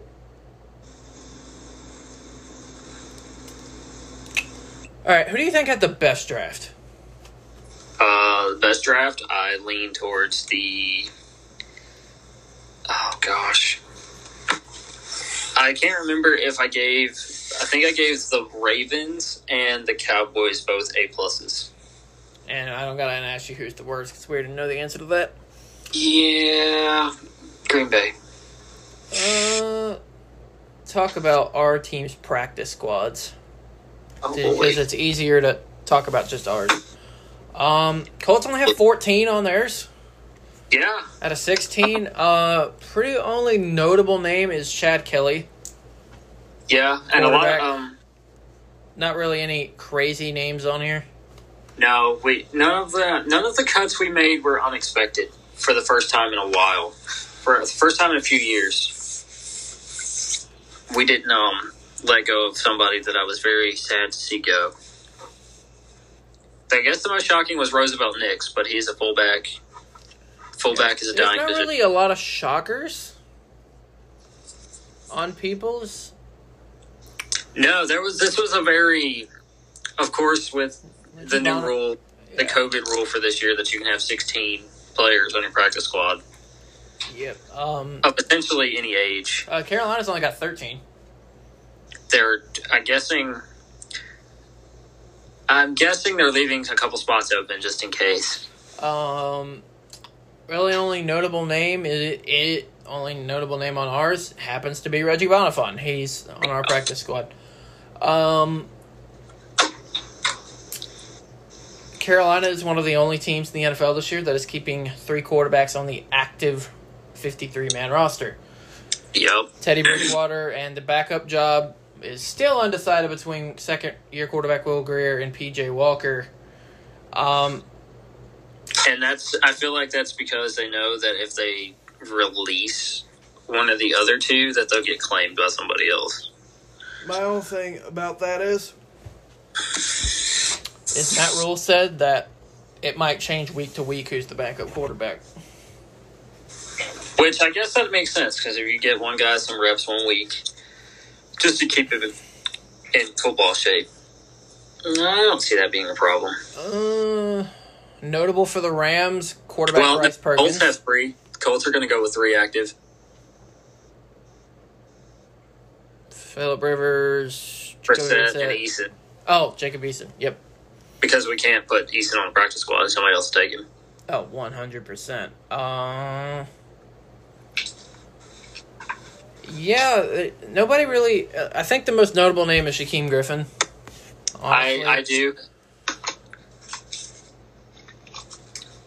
I don't. Oh, and uh, Ryan Connelly, linebacker from the Giants, who played very well last year, got hurt, got got cut as well. Oh, Vikings have Jake Browning on their practice squad Yeah, out of Washington. I hate that man. Um, they have Yeah. two quarterbacks on their practice squad. Okay, Minnesota. just in case, you know. They also have Chase McLaughlin. Oh, Yeah. am I also the only one that finds it funny that the Colts punter and kicker are both undrafted free agents? And one of them's name is Roberto, and one of them's name is Rigoberto. I'm literally calling Rodrigo Blake Blankenship goggles for the rest of my life. Well, yeah, I mean, he, the fact he went undrafted is crazy to me. He's easily the best kicker that was available. Easily. And the kickers that did get drafted, I'm pretty sure only one of them actually made a team. Yeah. Um, I'm gonna go through what they say are the top twenty free. I'm just gonna go through the top fifty free agents that are available right now. Number one, uh, that's easily guessable. Yeah. Um, Earl Thomas, they've got, uh, by the way, this is NFLTradeRumors.com. I'm getting this from. Uh, two is Ha Ha Clinton-Dix. Get you got three is Larry Warford, Damarious Randall, Eric Reid. Why did we cut Eric Reid? Um, Prince Amukamara, Damon Harrison, Devonta Freeman. Who is visiting the Jaguars? of course he is. Reshad Jones, Todd Davis. That's who they got as the top 10. Other notable names Delanie Walker, Yeah. I think Delanie's career's over. uh, Cameron Wake, Tony Career's- Jefferson, Marcell Dareus, former third overall uh, third overall selection. Uh, you got Jabaal Sheard, Ezekiel Ansah, Darius Ze- Geis. We don't talk about that. No. Um, Taylor Gabriel, Clay Matthews, How did Taylor Gabriel not make the Bears roster? because it's the Bears front office. Uh, you got Aqib Talib, Mohamed Sanu, Demaryius Thomas, Kyle. Long, Was a thing. Kyle Long, Wesley Woodyard, Marshawn Lynch, Paul Richardson rounds up the top 50. There's a lot of guys on that list whose careers are probably over. Yeah, um, there's not really anyone noticeable on the 51 through 100 list.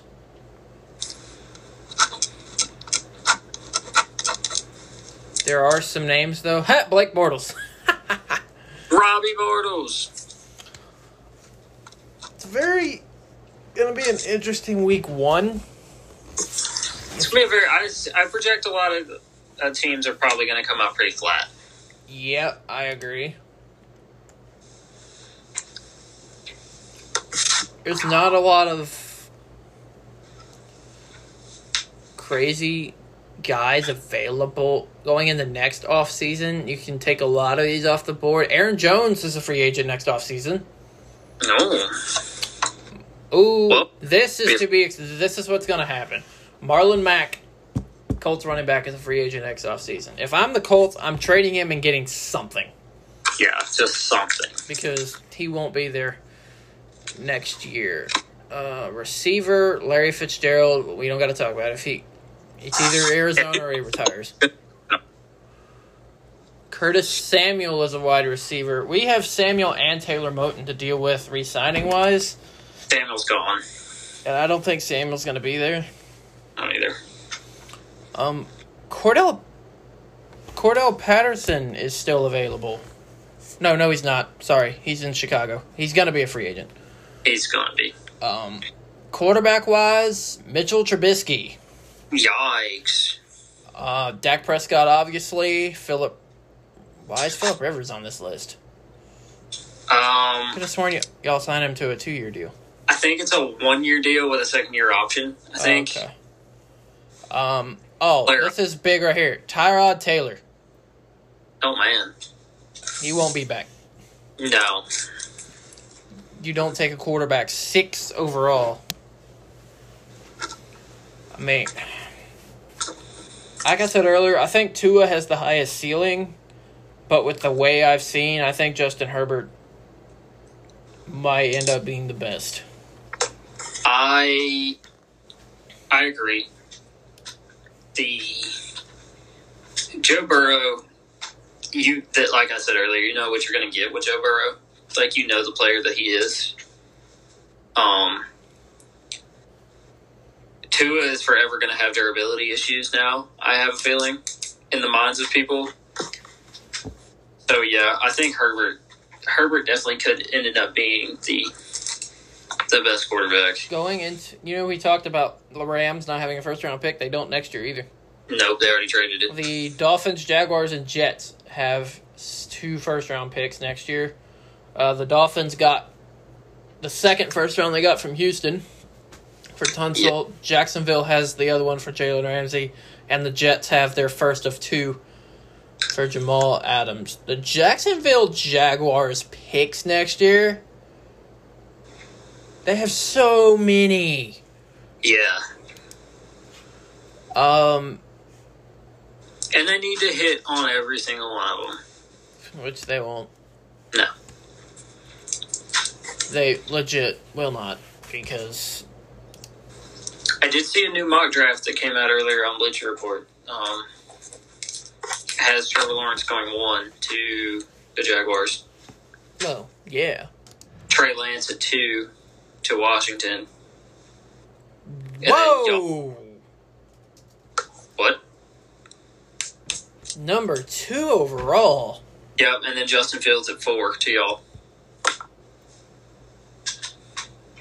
Wow. Um, see what Walter Football has right now. Jacksonville, Trevor Lawrence, Carolina at two, Justin Fields. Here's my king with this though. If we have the two number oh, no, number two overall pick, as much as I like Fields, that pick has got got got to be Penei Sewell. I agree. We have not been able to replace Jordan Gross. We, it's been a rotating door. If you have the chance to pick Penei Sewell, I that's got to be the pick. Yeah, I think. Uh, yeah, that's what the rest of the top five was. Cincinnati picked at three. And they got Penei Sewell, and then Yeah, this one has um. Yeah, this one has Lawrence Fields, Sewell to Washington, Ja'Marr Chase to Cincinnati. Uh, five Alex Leatherwood at fifth overall to Chicago. Yeah, that'd be a very Chicago thing to do. Yeah, um, I think the pick is Trey Lance though. They got they got Gregory Rousseau to Miami, Carlos Basham at seven to the Chargers. That's Eight Micah Parsons. There is no way in hell he drops to eight. I wouldn't. I wouldn't think so. But the Cleveland, um, Andre Cisco, safety to New York. Mm. Some of these I'm kind of confusing. Uh, they got Sam Cosmi, offensive tackle to Texas, Arizona. I'm not big on Walter football. The I'm not either. I of course just like looking at them because they they do a lot. So they they just reach a lot. They overthink it. Yeah, let's look at Bleacher Reports. Um, oh, hey, we got the longest podcast ever, boys. Yeah, we do. Uh, yeah, like you said, Trevor, Washington football team, Trey Lance, Penei Sewell to Cincinnati, which would help Burrow out a lot. Yeah. Us, Justin Fields, Ja'Marr Chase to New York, which would be so much needed for them. Micah Parsons to New York, yeah. Gregory Rousseau staying in the same stadium. Caleb Farley, eight overall to Vegas. I knew you'd like that. All right. Nine overall Detroit, Jaylen Waddle. Good pick. Miami takes the other Bama receiver, DeVonta Smith, from that Houston pick. Denver, Samuel Cosmi. Makes sense. Arizona. Oh, another North Dakota State player. Yeah. Dillon Radunz? Yes. Arizona. Rondale Moore to Atlanta. Please no. right? God, no. Uh, Alex Leatherwood to the Chargers. That makes more sense than where they had Leatherwood earlier. Rashod Bateman to Jacksonville. Yes, poor poor man. Uh, Right. Patrick Surtain to Cleveland. Ooh, Surtain and oof. Yeah. That's Jalen Mayfield to Chicago, offensive tackle. Shaun Wade at 18 to Tennessee. Yeah. Walker Little to Green Bay. that would be such a Green Bay move. The most Green Bay thing of all time. Um, running back Najee Harris at 20 overall to Pittsburgh. A lot of people don't have even him going in the first round. Oh. 21 Jordan Davis, Georgia to Minnesota. Dylan Moses to Buffalo. And please God, Oh my lord. Dylan Moses. Sage Surratt, wide receiver to Indianapolis. That's a big man. Yeah. Uh, Jaycee Horn, That- defensive I back don't New really York. like that pick because we basically just drafted the exact same body type. Hey, there's my man. The best safe the best safety in the draft, Jevon Holland Yep. to Philadelphia. Oh boy. Patriots, Trey Smith. Dallas, Andre Cisco. That makes a lot of sense. Uh-huh. Tampa Bay. Oh my God, I will literally no. Travis Etienne. Chris Oh. Olave to New Orleans. Christian Barmore to Baltimore. Barmore to Baltimore. Oh Hayden my. Stern, safety to San Fran. Wyatt Davis, the final pick of the round to Kansas City. I can see that. Um, a lot of more notable names in the second round. Pat Freiermuth to Jacksonville. Kyle Pitts to Washington. Two tight ends straight off the board in the second round. Carlos Basham Jr. to New York. Chuba Hubbard to Miami. That's what Miami needs. Another running back. Uh, let's see. Kyle Trask at 49 overall to Chicago. Mm. Wa- Ooh, Green Bay at 51 overall, Justin Ross. Whoever gets Justin Ross is getting a steal. Yes, they are. Um, Marvin Wilson at 59 overall. There is no way. Yeah. Uh, I was real sad. that he's the first round pick. Get out of here with that. Another potential first round pick in Paulson Adebo at 65 overall. You know who's got who sucks they won't be playing because he could be a first round pick is out of Oregon State, Hamilcar Rashed Jr. linebacker. Yeah. Very good.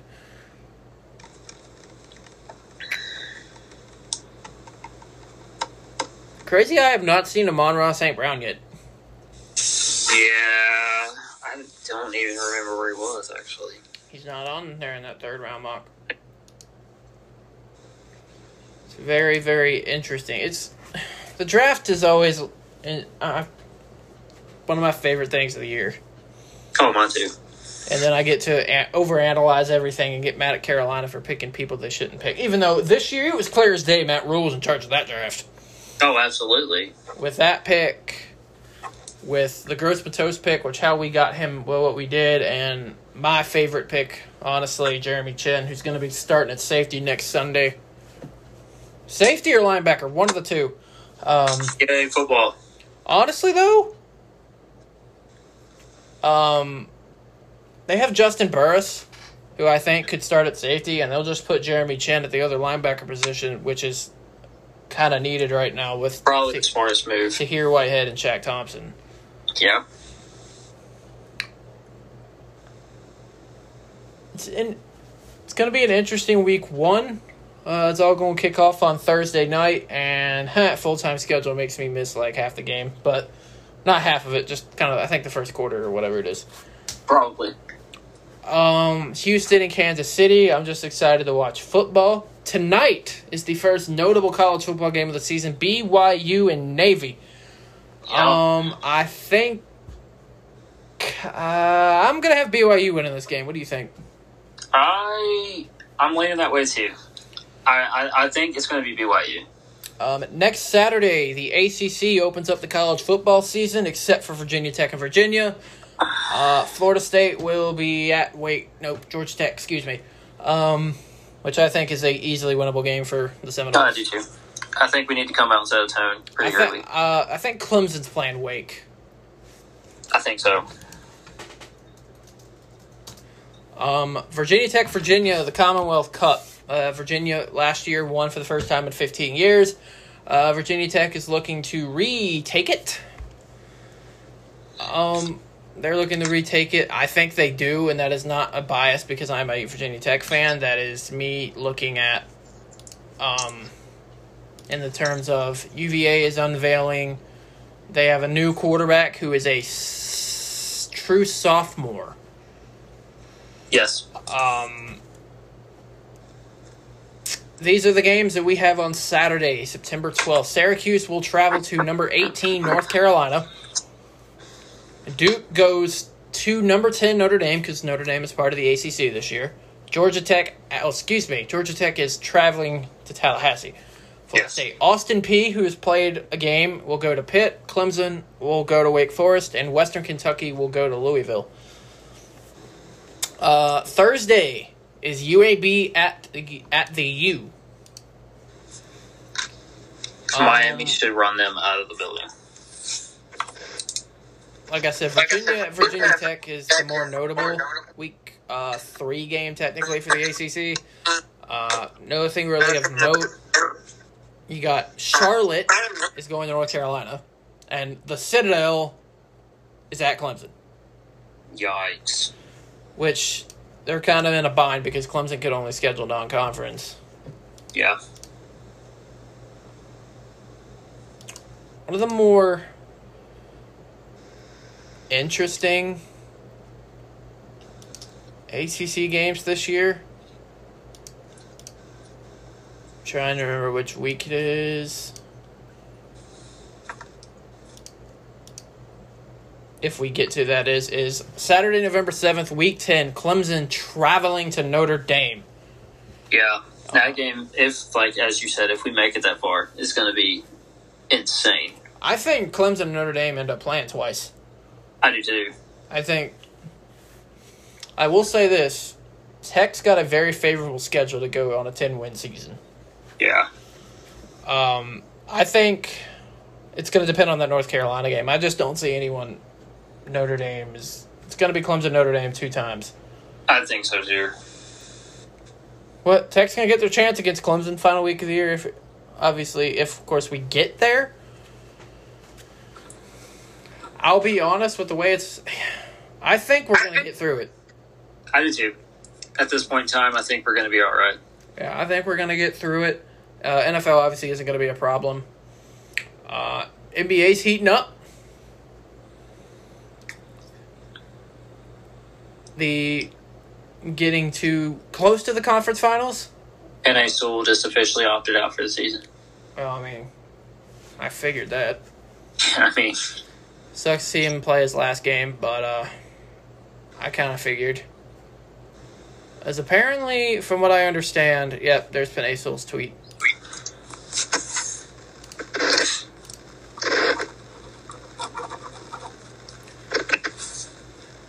Um,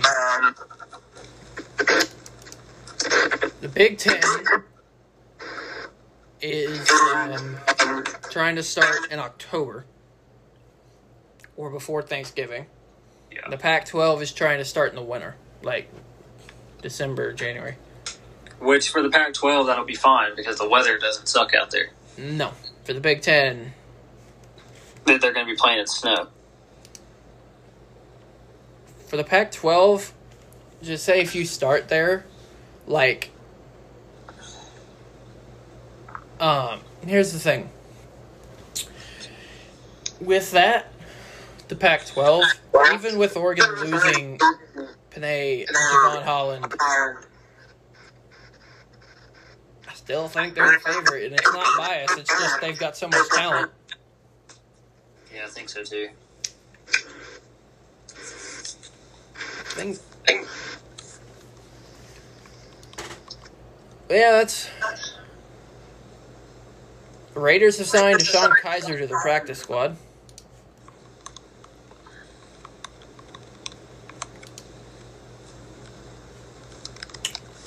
That's.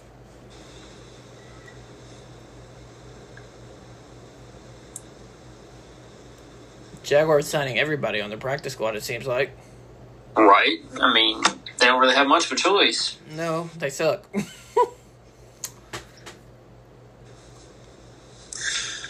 Pretty much it for the most part. That about does it. Went through the transactions, went through the eight games. We are at an hour and 51 minutes. The longest podcast. Also known as Get Used to That Time. Yeah. Right. As this is how it's going to be from week day on. Uh, in episode 15, we will go over the week one games in detail and do and do a Reviews and previews. and, and doing a little preview. Um, a little previews. Hopefully, we'll have our special guest, but we'll coordinate with that. Yeah. Um, it'll come on a Tuesday or Wednesday. Um, I hope y'all enjoy the college football game tonight. Uh, I hope y'all enjoy Thursday night and this weekend. Football is officially back. I'm hype. Um, good luck to Delby's Eagles, Buddha's Cowboys, Carl's Colts, and my Panthers in their respective games. But that's going to do it for episode 14. That is Carl. This is me. We will see y'all next week. Enjoy the football this weekend. That was episode 14. The boys out. See you guys.